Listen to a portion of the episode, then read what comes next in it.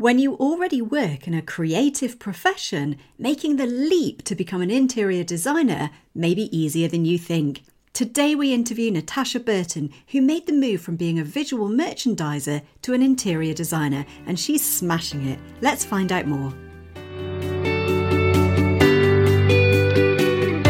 Welcome to the Hubcast, brought to you by the Interior Designers Hub, where we help and support interior designers to get trained, get into the industry, and to grow wildly successful businesses. If you want to work in the field you love, create the lifestyle you desire, and make the money you truly deserve, you're in the right place.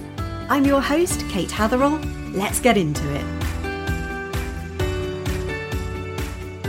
I am super excited today to welcome Natasha Burton to the Hubcast. Hi, Natasha. Good morning. How are you? I'm good. Thanks, Kate. How are you? Yeah, I'm really well, thank you. Really pleased that you could come here today um, on what is probably one of the hottest days of the year, is it not? Yes, absolutely. Amazing.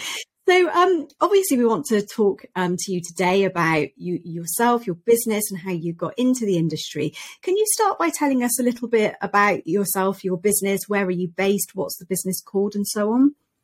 Sure. So I'm based in um, Ipswich in Suffolk. Uh, so it's just kind of the Suffolk Essex border. Um, called NB Interiors UK.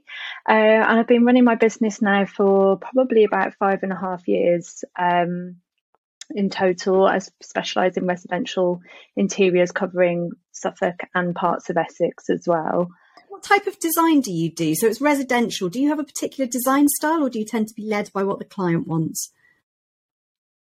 Um, so I'd say obviously I'm led by sort of clients, but I tend to kind of get clients that come to me because of my design style. So um, quite big on colour, um, sort of the impact it can have on sort of how people feel in spaces and how it can transform um, people's homes. Doesn't have to be crazy bold colour. It can be even sort of picking out sort of really good neutrals and textures, um, and but quite sort of modern and contemporary. Um, I'd say is kind of how I would describe my design style. Brilliant. And is um, interior design something that you've always been passionate about, or is it something that you sort of discovered later on? I'd say I, I've discovered later on. I always kind of enjoyed, you know, when my parents decorated my bedroom. I love going out and picking. I mean, I'm mortified now. I think I had purple and green wallpaper, and yeah, so I was always kind of had some kind of interest. But um, no, it kind of led on from my previous career, um, and it's when I had children that I kind of really thought about what I was doing and what I wanted to do going forward. So yeah, it's a slow burn, I would say. And what did you do previously?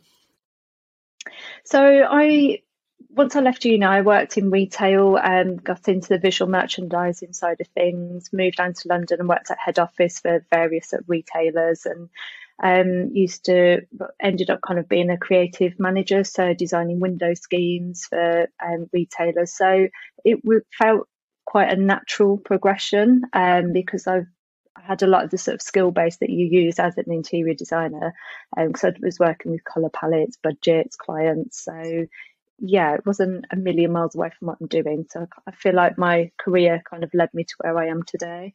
Yeah, there are so many crossovers, aren't there, in other areas of creativity, um, and I can see how you could bring you know that from from one skill set across into interior design so just for people that may not be sort of familiar with visual merchandising can you explain a little bit about what that involves yeah, so um, that would be how a shop looks to a, a, customer. So it's making sure your window displays are on brand, um, coming up with the guidelines as well. So specifying exactly what needs to be on mannequins, installing window schemes, and then the shop floor is looking at the layout, um, customer journey, obviously then merchandising the stock into packages, color themes, um, and obviously visual displays and being commercial with it as well. So yeah, lots of things that actually naturally transfer into kind of the interior world.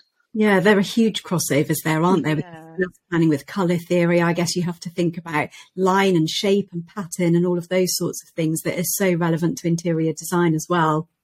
And I think it was always something when you walked into a store and it, it obviously, um, you know, looked a bit maybe dishevelled, for example, and it's just that joy of transforming it, and then it looked visually exciting. So I kind of that's sort of how I feel with spaces as well. When you go into a room and you can see why you know you're kind of called upon to help, and then it's seen the transformation. It's just that I've always enjoyed that experience, that journey. Yeah, the kind of and the big reveal at the end as well when it all comes together is, is an amazing feeling, isn't it? Yeah, absolutely. So, was there a kind of a key moment that you suddenly realised that, ah, it's interior design, this is the direction that you want to move in? Or do you think it was just a, a gradual sort of realisation that this was an area that you wanted to work in? It was gradual. I think retail kind of slowly over the years um, wasn't the same place. Obviously, it never really kind of recovered from the recession. Um, visual merchandising was always the department that got blamed if sales were low, um, and obviously budgets were always cut from there. So it became an area that just wasn't quite the same anymore. Um, and I don't think some of the retailers were moving as fast as they should do in terms of how the consumer were using sort of stores and online. Um, so it got me thinking, you know, I, I kind of really enjoyed the creativity and I was trying to obviously think about what, you know, where, what avenue could I take? And it was only when I um, became pregnant with my first child, I kind of really sat down and had a chat with myself and thought, what will I do long term? Um, because kind of my whole life changed. Moved out of London, obviously moved out to Suffolk, and so yeah, I had some big decisions to make. But yeah, it kind of was naturally sort of in my mind, I think, for a few years leading up to to that moment. And did you decide to study interior design, or did you feel that with, with the experience that you'd had and the training in visual merchandising, that you had sort of enough to make that transition? No, I did study. So I was crazy while I was on maternity leave. Every time my child had a nap, I was studying, doing my diploma. Um, but I kind of thought I've got this time off and made the most of it. And yeah, I kind of completed my diploma, um, went back to work short term until we kind of moved and then slowly kind of started from there. But no, I felt like I needed um, the kind of ground rules for interiors because you know it is different and um, there are sort of things specific to interiors so the diploma kind of gave me a good insight into what i was kind of yeah needed to know and kind of give me a sort of good starting point. Yeah brilliant. And um obviously now you run your own business and i know it's very busy very successful business. Did you always want to run your own business or did you consider perhaps working for a studio instead of going out on your own yeah, I have, I have always wanted to kind of work for myself, and I think the idea of having children and having the flexibility um, was kind of really sort of attractive to me as well. Um, I do miss the fact of not having worked for a design studio because I do feel like I've had to kind of learn probably the harder way um, because you've got nothing to measure against. You know, how do other studios operate? So in that sense, looking back, probably would have been nicer to have done a stint at a studio before, but it's still I've still managed to get where I am, just probably slightly harder route. absolutely, absolutely. And um, so that um, obviously all of the experience that you brought, not just from the design and the creative side of things, but also your business experience there as well. You know, dealing with the commercial aspects of your visual merchandising role would have been applicable to running a business as well in some ways. Yeah, because I used to manage budgets as well for the visual merchandising team. So you know, I've kind of. I've, had a lot of skills transferable. It was just kind of getting my head into how does this then operate in terms of a business. Um, obviously, the whole business side of marketing yourself that was a completely new area. So I've tried to kind of learn bits and pieces along the way for that because I think that's a whole separate entity of selling yourself. Um, Absolutely, yeah. And I think yeah. many people don't realise that it's not enough to be a great interior designer. You also have to be great at, you know, marketing, or at least, you know, begin to get great at marketing because it's half the battle is actually getting the customers through the door in the first place. Yeah, definitely. So yeah, I think that's been the toughest lesson. Absolutely. Okay. And did you have any um, kind of fears or worries about either transitioning into interior design or setting up your own business? Was there anything that sort of worried you or held you back? Um, it didn't hold me back necessarily, but I just had no idea whether it would work. I was like, will I get any clients? Will anyone like me? Will I be any good? So I had absolutely every fear under the sun. but I was in a position where I'd left my career. I thought, well, I've got nothing to lose. So if it doesn't work, I've tried. And if it does work, then great. So yeah, no, I did have all the fears, but I think I just kind of squashed them down and just gave it a go. Um, which I know is easier said than done, but yeah, it, yeah, I think you're right. When you're on the other side of it, it's kind of easy to look back and say, yeah, I just got on with it. But actually, when you're on the other side of it and you're facing it, you know, you're looking up at that big mountain, seeing where you want to be, but then actually having to take action when you're feeling frightened of it is a different thing altogether, isn't it? Oh, definitely. And, you know, there's designers that I still look up to now and find really aspirational and inspirational. And, um, you know, there's days when I feel, oh, I can't do this, I want to give up. But it's it's your mindset of thinking, well, this is what I want to do. Surely, you know, if these are the people who are doing it, that it is possible. So yeah, it's it's not been an easy journey, absolutely. Um, lots of highs and lows, but I think it comes down to sort of determination and and just you know if you come up against something, then working your way around that. So yeah, it absolutely. I think everyone has the fear. It's kind of learning to get over that and um, or manage it and kind of take the plunge. Yeah, absolutely, and sort of push through it, and um, you know, and and realize that you can do it. Did you find that um, sort of as you began to get clients and as you began to have projects that went well and were successful, did that help to build your confidence? Yeah, absolutely. I remember getting my sort uh, first photos back and just feeling like, oh my gosh, I've, I've done my first proper project. I've got really nice images, and that kind of spurs you on. Um, and you know it, it doesn't snowball it takes time and then you know obviously that helps get the next clients and when you've kind of done those few projects and got them under your belt you start thinking yeah maybe i can do this and yeah. um and then obviously you get asking obviously it's a big thing to ask and it's always nerve wracking but asking for reviews because that's the only way you get any proper feedback and that kind of starts to then give you some confidence that you're kind of going in the right direction yeah. And now that you are where you are and you've kind of you've you've done it now, I mean I'm sure you've got aspirations to, you know, move in different directions and, and grow things. Um, but kind of looking back on what you thought it was going to be like, is it as you expected and are you pleased? Are you glad that you did it? Definitely glad I did it. Um, it's not easy. I think it's very hard. Um, it always seems to be so much more glamorous from the outside but you know working within the business it's you know the amount of time you actually design versus all the admin business side of thing um, i think i kind of underestimated that initially but no i i, I think i i can't see what else i would ever do now that i'm doing this amazing so it's kind of that's it you found your thing job for life um, and loving what you're Hopefully. doing hopefully all being okay. well and if you were to um, go back in time and you could speak to your younger self um, and give yourself some advice about this journey that you were about to embark upon, what would you want to tell that younger self?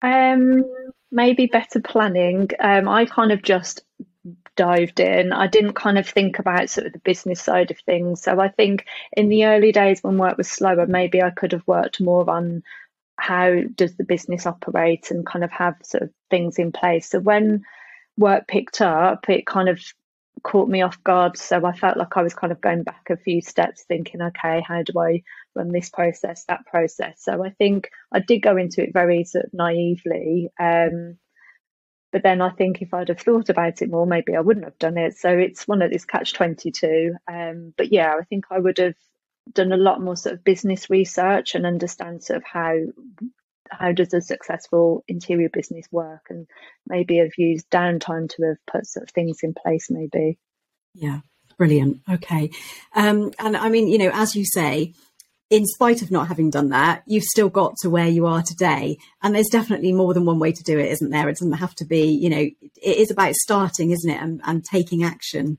yeah and you know I don't think anyone ever knows exactly what to do when you start your own business anyway. So a lot of it is learning on the job and as you go through things and as you get more and more experience. I remember, you know, going for those sort of first design meetings, feeling absolutely terrified and having my questions printed so I didn't forget. But now, you know, that's ingrained and that I don't worry about that. There's other things I kind of worry more about. Um, so yeah, it's just things come with experience. But yeah, I think you could easily talk yourself out of things if you if you wanted to. Yeah, and I, I I totally relate to that as well. I remember kind of my first client consultation, and I was, you know, kind of shaking and thinking, "Oh my goodness, they're going to ask me all sorts of difficult questions. I'm not going to know the answers to them." Um, but actually, once you get through it and you've done it a few times, then, like you say, that just doesn't become a worry anymore, and you sort of look back on it and think, "What was I worried about?" actually, it's fine. But you kind of have to go through that in order to know it. You do, and I think so. Even when you start a new job, it's that terror sort of feeling. You think, I don't know anybody there. What is the job? Can I do the job? So it's the same kind of feeling. But when you're on your own, yeah, I feel it's a lot more heightened. But yeah, once you kind of get into the flow, and again, it's just time, experience. It all starts to feel kind of like your normal job. So it becomes easier. And um, how did you um, start getting those kind of first few clients? Was it family and friends, or was it through marketing activity? Um, it was through um, yeah, family and friends. So I did some things for free. It, you know, I was really fortunate with who I knew. So my friend's husband was a chartered surveyor, so he pulled me on some projects just for free, just kind of specking things like lighting, colours, not even furniture, but just kind of got, gave me the sort of taster for the process.